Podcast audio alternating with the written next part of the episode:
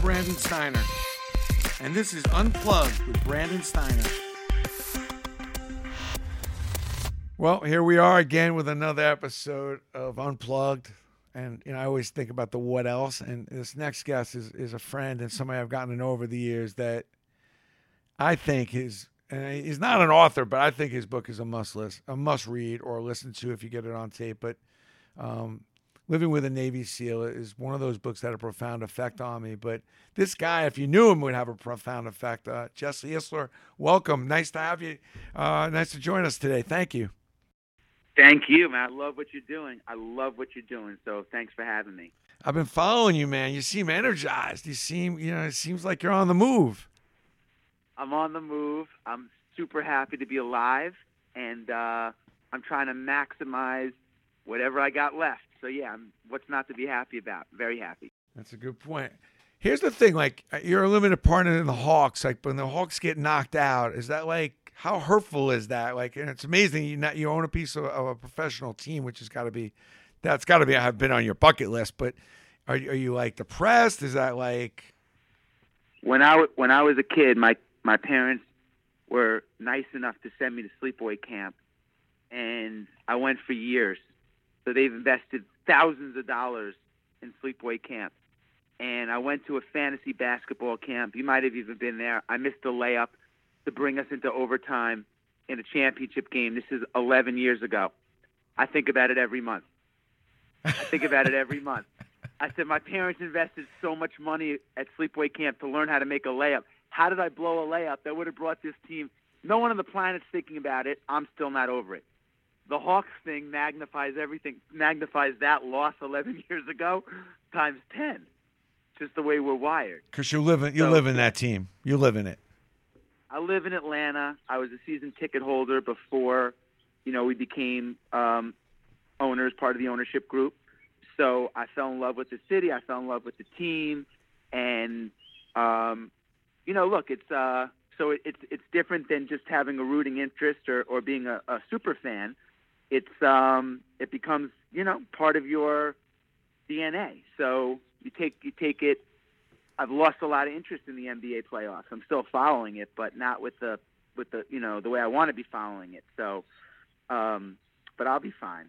Yeah, it's, it's, it's tough when you, when you when you have a love for something and you get so connected and you get close with the team and you know from a management standpoint, it's not like you know when you're a kid you root for a team and you just hope your team wins that night, your player plays well. But when you grow up and you start getting invested in these teams, it's really about the whole season and where you end up, and it's, it's a lot on your mind actually, even as a fan, let alone an owner. You're a serial entrepreneur.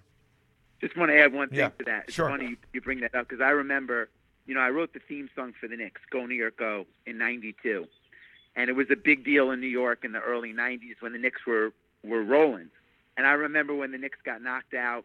Right, we lost the championship and the song was big. It was it was like it was the number one most requested song on New York radio, and I just remember. I mean, I was a diehard Knicks fan, and I just remember when we lost, and all of a sudden everything was like they just pulled the plug on radio. The song ended, the season ended, and it was so depressing. It was so depressing. So you go through a little bit of a funk, but it's yeah. it's the nature of the business, and uh, I'm loving the opportunity, and the experience. So it is what it is. I remember that song. I mean, we were, we were, we were the whole garden would be, you know, rocking and dancing to that song. It was just, but you're a serial entrepreneur, and, and that's always what intrigues me. I want to talk to you about today is, you know, where does that come from? And, and, you know, for people listening, like, what are the key ingredients from your view of what it takes? Because you've started a lot of businesses. sure, you've had some failures, some successes, but what are the key ingredients to being a successful entrepreneur if you're young or you're, or you're somebody thinking about going that route? Well, you know, I think it depends on how old you are and where you are in your journey. But I think one of the common threads is having a true passion for the process. So I think a lot of people confuse passion and they'll say, young entrepreneurs, well, I have a lot of passion for what I'm doing or my product. Or you know they create a widget and they have a lot of passion for this new invention and new new product that they've created, but that's a lot different than passion for the process because being an entrepreneur um, you're going to go through ups, big ups, big downs, big swings. The unexpected happens. You might have plans one day to go with all of your friends to an amazing event and get a call and have to stay at the office. That's all part of the process. And if you don't have an appreciation for that, the good and the bad, then the journey probably won't happen because you have to understand. You know, I'm sure you went through it, but Oh, yeah. it, it, No it's the it's the process. You're going in this as an entrepreneur, and um, that I think is so important. And I think a lot of people take for granted that it's not just about the product; it's about the you know we, we talked before we got on today about how battle tested you are. You know, you've been through wars. You're an entrepreneur, and you've you've had things happen, and you have to defend yourself, and you have to go after what's right. And sometimes you work with people you don't get along with, and all of these things are part of the process. But if you know that that's what you signed up for, and you know that you have to get comfortable being uncomfortable, then that is. You know, that's going to make I love think that. a really a really key ingredient that people don't realize. Know So that you that- signed that- up for uncomfortability. Yeah, I mean, this is what I signed up for. I'm sorry I can't go out tonight, guys. I'm launching a company. You know what I mean? I'm a little bit out of balance. Take me through one of your processes. I mean, you got Alphabet City, you have the Coconut Water Marquis Jets. You got, uh, I mean, you've got so many different ventures. Take me through one of those ventures, what your thinking was, and you know what what, what some of those ups and downs were. Well, I always started out with the end with the end game in my head. Like I kind of always had a, a movie in my head, and I wrote the final script. So whether that was having with Marquis Jet a sale to ultimately Warren Buffett and NetJets, the the, end game was kind of always like we're going to build this monster. We're going to make we're going to make people's lives better. We're going to you know service the heck out of everybody and make everybody feel like they're our only customer. Like all of that was already kind of planned, and then we had to go and write the script to fill in the blanks. So the storyline, entrep- being an entrepreneur is being a storyteller, right? You have to have the story in your head. You have to sell that story. You have to dream up that story. So we always we were we were constantly writing and editing the script that we were in. And in all the businesses, and I've been in, you know, I've had success and plenty of egg on my face. Um, the unexpected has happened. And just going back to the process, it's you, there's two ways to deal with that. One way is frustration, giving up, quitting, um, panicking, um, you know, losing it, whatever you want to call it.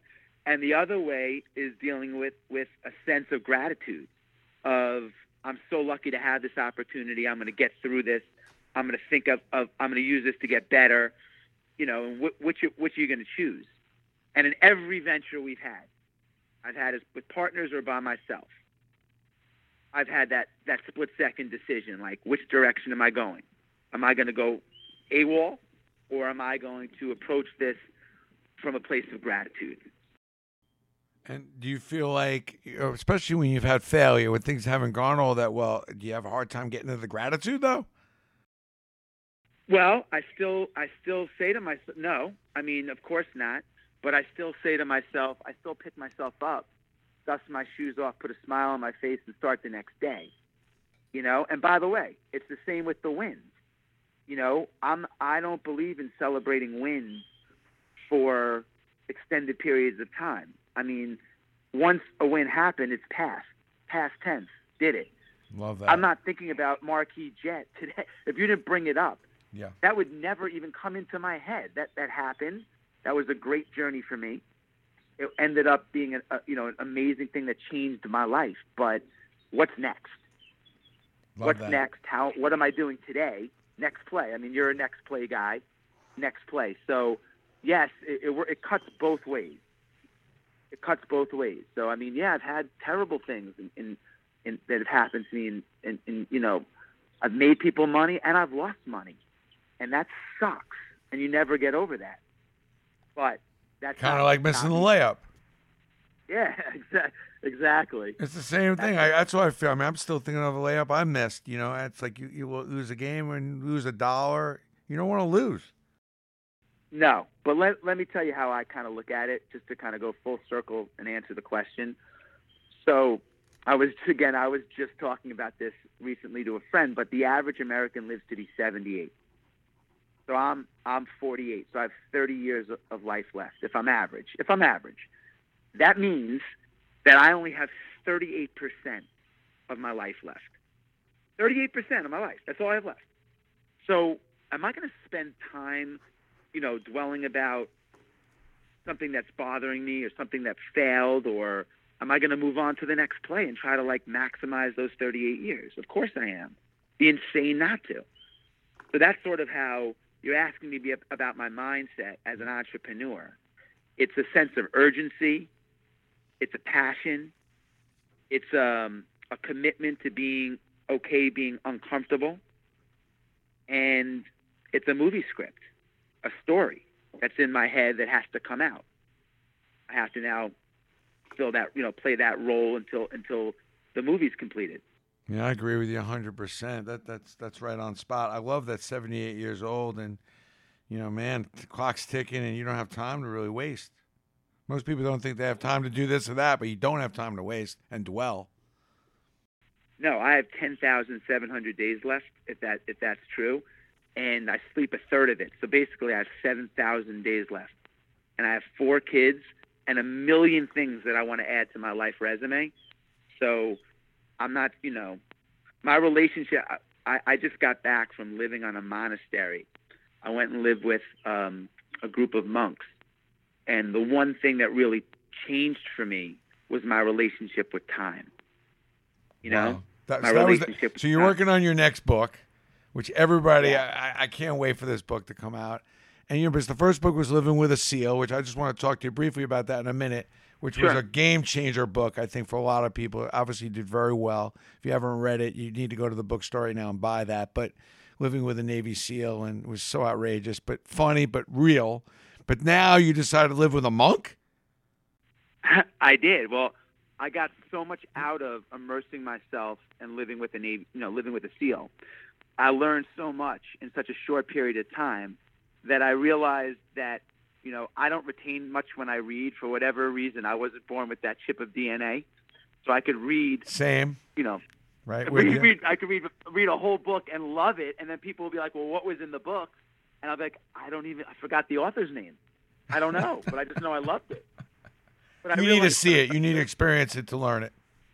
I gotta learn. I gotta. I gotta experience it, and then I know it forever, and I know it better. So I lived with a Navy SEAL, and I, you know, that got me the. I got the mental side of it and the physical, but the mental toughness. I what was the one of, thing you got out of that experience? Now you're a year removed from it, from coming out with your book. Like, what's the one thing that you know for somebody out there listening that you really that was a, just that was the most important thing? Which you could probably go an hour on that book, but give me one thing. Yeah, I would say that you know we how I realized how much I was under indexing in multiple buckets of my life, and Steele, as I refer to in the book, had a rule called the 40% rule, and that rule is when your brain tells you you're done and tells you to stop out of frustration, fatigue, or whatever, you still have 40% more in the tank. And time and time again, that's come into my life and, and proven itself to be true. In races, I'm a runner. In negotiations, in patience with my kids, I mean, everything where I, I will remind myself that I still have 40% more. And just by example, when I met Seal, I was running a, a, a relay race. It was a 24 hour race, and the format of it was I was doing it with five friends you run a mile, my friend runs a mile, I run a mile, and whatever team runs the most miles in 24 hours wins. Theo, who also was running this race, and I didn't know him at the time, had no one to relay with. He was his own one man team for 24 hours. And he was a really big, muscular guy, he weighed about 280 pounds. So by a mile 70, he had run so, he, he had, you know, ran and put so much wear and tear on his body that he his weight had caused him to break every single small bone in both of his feet. He, he literally shattered his feet. And he sat down in a chair, and I was like, we got to get this guy to a hospital, you know. And he duct taped his feet, got out of his chair to run another 30 miles to get to 100, which was his goal.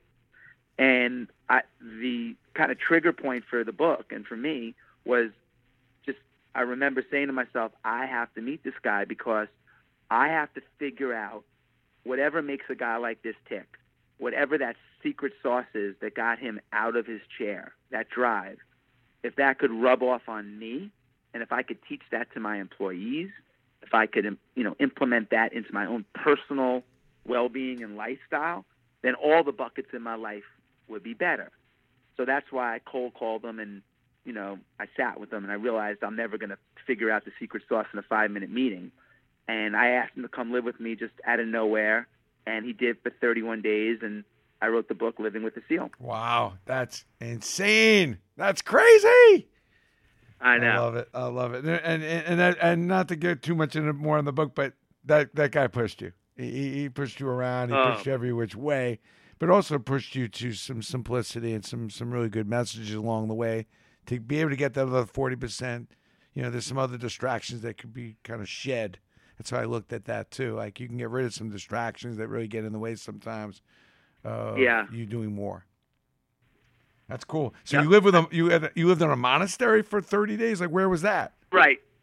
So I went the other direction after Steel. I decided that I, I, I, you know, I got the the mental side of it as far as like physical and mental with the Seal. Now I want to get the spiritual side, and who better to go live with than, you know, those that have been deemed to be the happiest on the planet, monks. So I went and um, shaved my head and spent a couple of weeks on a monastery with uh, just me and eight monks and it was outrageously interesting and hard. Believe it or not, really hard. Wow. I remember uh, there's a story Deepak Chopra talks about where he goes to live. He's, he's goes, a friend goes to live with a monk, and then he shaves his head. He's out in the town, you know, raising money. Uh, you know, has his robe on, and they decide to go for a run in the, in the forest. And uh, you know, they have no shoes on, so they're running. And, and the monk says to his friend, uh, "How are you?" He goes, "He goes, well, actually, my feet hurt." He goes, "Well, both your feet hurt." He goes, "Well, actually, no, just the foot that's touching the ground." He says, "Well, then focus on the other foot." And uh, you know, it's just kind of you know, we're just like wow, that's so true. Like everybody just tends to focus on the little problem they have instead of the ninety nine hundred really good things they got going on. Exactly. So that must have been Exactly. eye opening. I can't wait. Now, can you pre order that book or not quite yet? You're Not quite it. yet, but uh, but pretty soon. Pretty soon. I think uh, I'm super excited about it. Yeah, I'm, I'm excited really about excited it. I can't it. wait to read it. That's awesome. Uh, anything else? You know, next steps for you? Next things you're working on, or is, is your life full? Um, are you experiencing anything out of the ordinary here? That's worth sharing.